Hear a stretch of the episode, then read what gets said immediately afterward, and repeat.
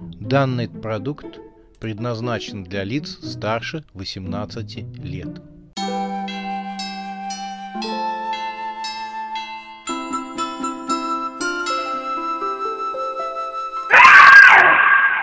Пощекочи, нервишки. Новый год с ужасной Сюзанной. Двенадцать месяцев. Семь темных силуэтов шествовали по блестящему снегу в сторону леса. Небо над их головами было усеяно множеством звезд. Граф, Оксана, Ляма, Бизон, Пастор и Эльза гуськом следовали друг за другом, будто гномы из сказки про Белоснежку. Вскоре их догнала ужасная Сюзанна. Она выделялась из общей массы своей синей шубкой в снегурочке, расшитой серебром.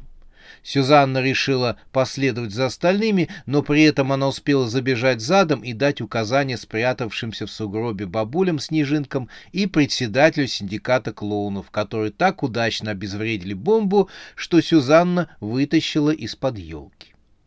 Сюзанна быстро нагнала белку и остальных. За Сюзанной неотлучно следовал клоун, брат Пого, а ныне временно исполняющий должность малыша-эльфа. Хотя странно, как здоровенный пожилой бугай может исполнять роль эльфа, но с ужасной Сюзанной лучше не спорить. Сказала эльф, значит, будешь эльфом. Белка и ее спутники решительно ступили под полок леса и оказались в сказочном ночном мире. Снег блестел под светом звезд, который аккуратно прокрадывался через изогнутые, посеребренные именем ветви лесных деревьев. Корявые пни были словно затаившиеся лесовики, а стволы темных деревьев будто ноги лесных великанов. Кровавые следы были четкие, и хорошо было видно на снегу. Как будто кто-то специально оставлял эти следы на снегу, чтобы увести за собой людей. «Странные следы», — заметила Белка. «Странные отпечатки ног». «Что тут странного?» — спросила шедшая за ее спиной Оксана. «Только то, что шедший был мужчина, который носит итальянские сапоги. А вы ожидали, что он босой пойдет?» «Ну, по крайней мере, они должны быть менее кровавыми. Кровь уж должна была бы закончиться, так и нет, след до сих пор кровавый». — вещала Белка, многозначительно жестикулируя, словно бывалый детектив из классического романа. Это сколько надо было выдавить крови, чтобы так поливать свои следы. Ужасная Сюзанна, которая, в отличие от остальных, шла рядом с белкой и умудрялась каким-то магическим способом не проваливаться в сугроб, подала голос. «Два с половиной человека!» — хрипло заметила она. «Нужно было слить кровь из двух с половиной человеческих тел». Шедший рядом с начальницей, прошлом профессиональный мясник мафии брат Пога хотел сделать уточнение, что, скорее всего, кровь была слита из двух человеческих тел, но, зная, что Сюзанна ненавидит, когда ей указывают, разумно промолчал. «Как людей? Кровь что, человеческая?» — удивилась Оксана. Граф, следовавший за спиной невесты, мягко сжал ей плечо. «Милая, по запаху это человеческая кровь», — сказал он. «Я не стал тебе говорить, чтобы лишний раз не тревожить тебя». Оксана пожала плечами. «А что меня может волновать?» когда я следую по темному новогоднему лесу в компании своего жениха-вампира и его друзей-вурдалаков, а ведет нас сумасшедшая белка, которая вздумалась играть в детектива, и сопровождает нас ведьма в костюме Снегурочки с наглухо закрытым лицом маской, а также ее подручный эльф-переросток с клоунским носом, которому место у плаха мясника, а не в цирке.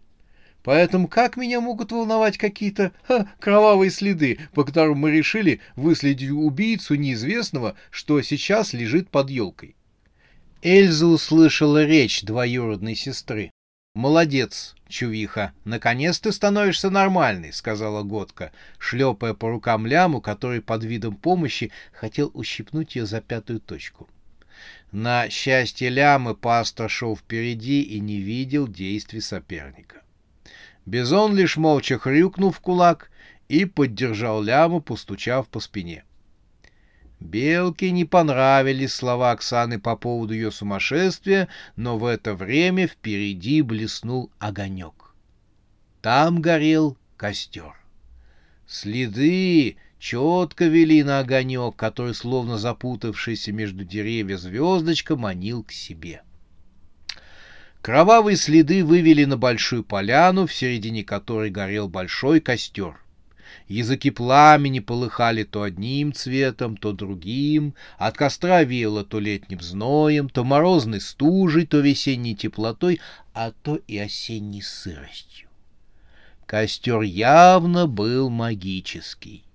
Вокруг костра сидели двенадцать бородатых мужчин в шубах и весело переговаривались.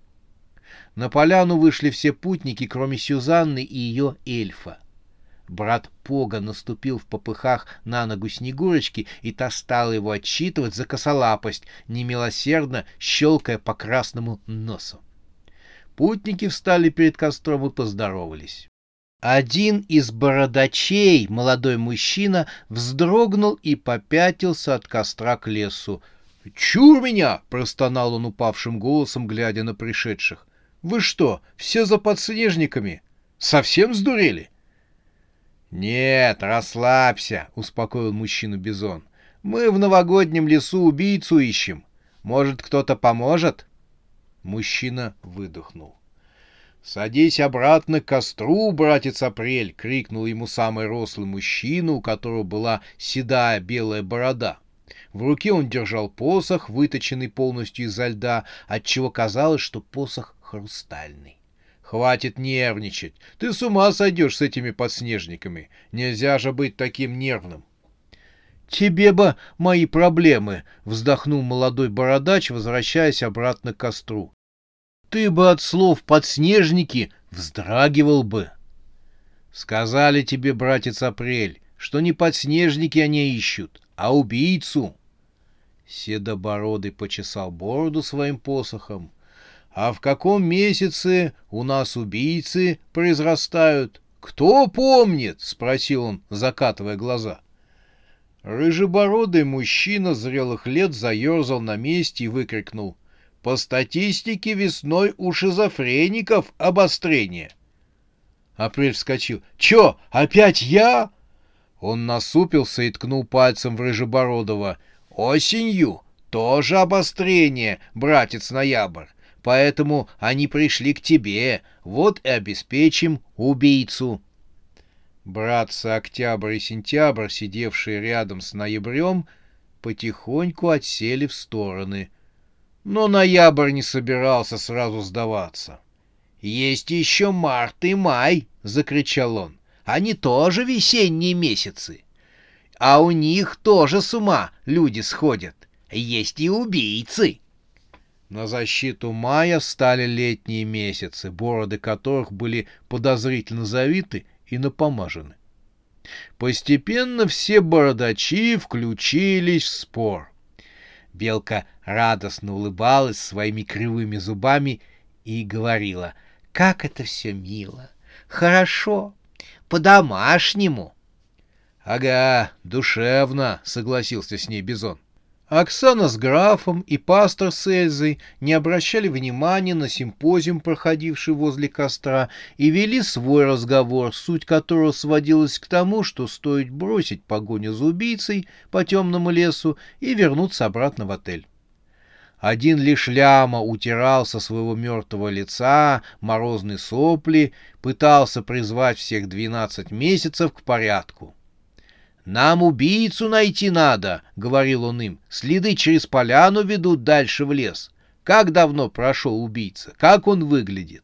Но двенадцать месяцев не слушали его и активно дискутировали. Неизвестно, сколько бы еще продолжались бы эти лесные дебаты, если бы хриплый с речанием голосок не прозвучал на поляне. «Ага, вот они где! Сидят! Супчики!» Эта ужасная Сюзанна проведя воспитательную работу со своим бугаем-эльфом, наконец появилась на поляне. Она предстала в костюме Снегурочки перед двенадцатью месяцами. При звуках голоса Сюзанны бородачи разом замолкли и замерли, словно фигуры на картине. Седобородый попытался спрятать свой ледяной посох за спину, а когда понял, что это у него не получится, попытался сунуть его кому-нибудь из рядом сидевших месяцев, но и это ему не удалось. Все братцы месяца чурачились посоха, будто он был чумной. Братец Ноябрь не выдержал. «Это не мы!» — с перепугу взвизгнул он. «Это не мы! Тьфу! То есть мы не двенадцать месяцев!» «Ты чего несешь?» — прошептали рядом и дали ему леща по лбу так, что меховая шапка слетела с головы братца ноября. Тот бросился поднимать ее дрожащими руками со снега. Ужасная Сюзанна покачала серебряным кокошником и уперла руки в бока, что говорил о том, что ничего хорошего ждать от Снегурочки не стоит. Братец Октябрь, а это он дал по голове ноябрю, заулыбался. «Мы туристы, начальница, ой, э, девочка», — сбивчиво начал объяснять он, — «у нас э, слет бардовской песни». «Это под Новый год, что ли?» — издевательски спросила ужасная Сюзанна. «Нет, то есть да, новогодний слет бардовской песни». Братец Октябрь совсем потерялся под пристальным взглядом черных и бонитовых глаз Сюзанны и загрустил. — «Мы бомжи!» — в отчаянии крикнул кто-то. «Отстали от мусоровоза! Сами не местные!» Седобородый, который безуспешно пытался спрятать за спиной хрустальный посох, выдвинул свою версию нахождения в лесу. «Дальнобойщики мы! Машины на шоссе стоят! Сходите, проверьте!» Сюзанна страшно рассмеялась и указала на посох. «Экий ты смешной! А в руках у тебя что?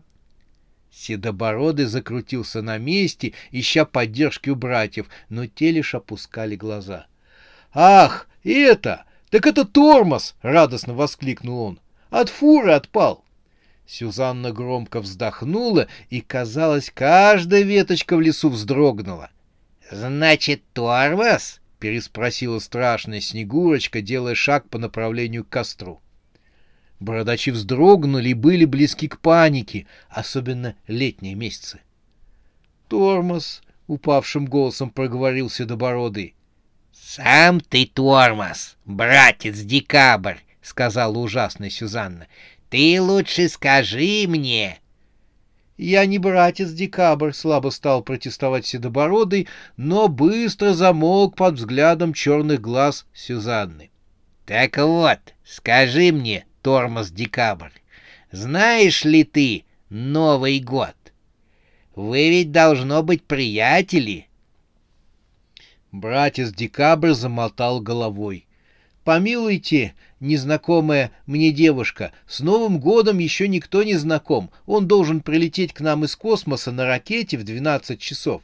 Так всегда происходит. Каждый год». Сюзанна подошла еще ближе к костру и сидевшим подле него двенадцати месяцам. «Сегодня ты передаешь свой посох братцу Январю? Так ведь?» — спросил ужасно Сюзанна. После ее слов один из бородачей встал на четвереньки и, прячась за спины товарищей, пополз прочь с поляны. Братец Декабрь опять заметался на месте, ища глазами братца Января. — А его сегодня нет, — слабым голосом сказал он. — Он это... болен. Э, диарея. — Да неужели? — с наигранным удивлением спросила Сюзанна. — Он ногу потянул, — сказал кто-то. — Аллергия у него. — У него гланды. — тем временем братец Январь на четвереньках заполз за толстый ствол сосны и перевел дух. Но радовался он рано, потому что перед ним возникла некая чернота, которая вылепилась в лицо ужасной Сюзанны. «Ку-ку!» — прохрипела она. Братец Январь взвился над землей на полтора метра и бросился обратно на поляну. Он упал возле костра и уперся головой в сапожги с острыми носами, которые носят снегурочки, ну а в данный момент ужасная Сюзанна. Братец Январь поднял голову и встретился взглядом с черными причерными глазами Сюзанны. «Ай-ай-ай! А, а тут?» — промямлил он. «Очень содержательно», — заметила Белка. «Конечно», — согласилась с ней Сюзанна. «Говорит о многом». «О чем же?» Сюзанна взяла за шкирку мужчину и легко приподняла его над землей. «Значит, у него болят гланды?» — сказала Сюзанна и участливо спросила января. «Ведь да?» «Да», — брякнул братец январь. «То есть нет, нет, уже не болят, но болели сильно болели, но я на четвереньки встал, снега покушал, почесался спиной о сосну, вот гланды прошли. Слава народной медицине! Какой медицине? Это самое настоящее новогоднее чудо! Чудо? Кон конечно, чудо. Так я тебе сейчас еще одно чудо устрою. У тебя вообще гланды болеть перестанут. Вернее, я их тебе сейчас вырву. «За что?» — чуть не плача простонал зимний месяц. «А ну говори, когда прилетает на ракете Новый год! Сейчас же говори!» Месяц январь от ужаса не мог сказать ни слова. Он даже подумал, что умрет от страха и будет тогда в году не двенадцать месяцев, а всего лишь одиннадцать. Но тут на радость его и всех годовых месяцев произошло чудо. Ужасная Сюзанна стала блекнуть и становиться прозрачной. Она отпустила ворот шубы января, и мужчина упал на снег. А когда он вновь поднял голову, то нигде не увидел ужасной Сюзанны.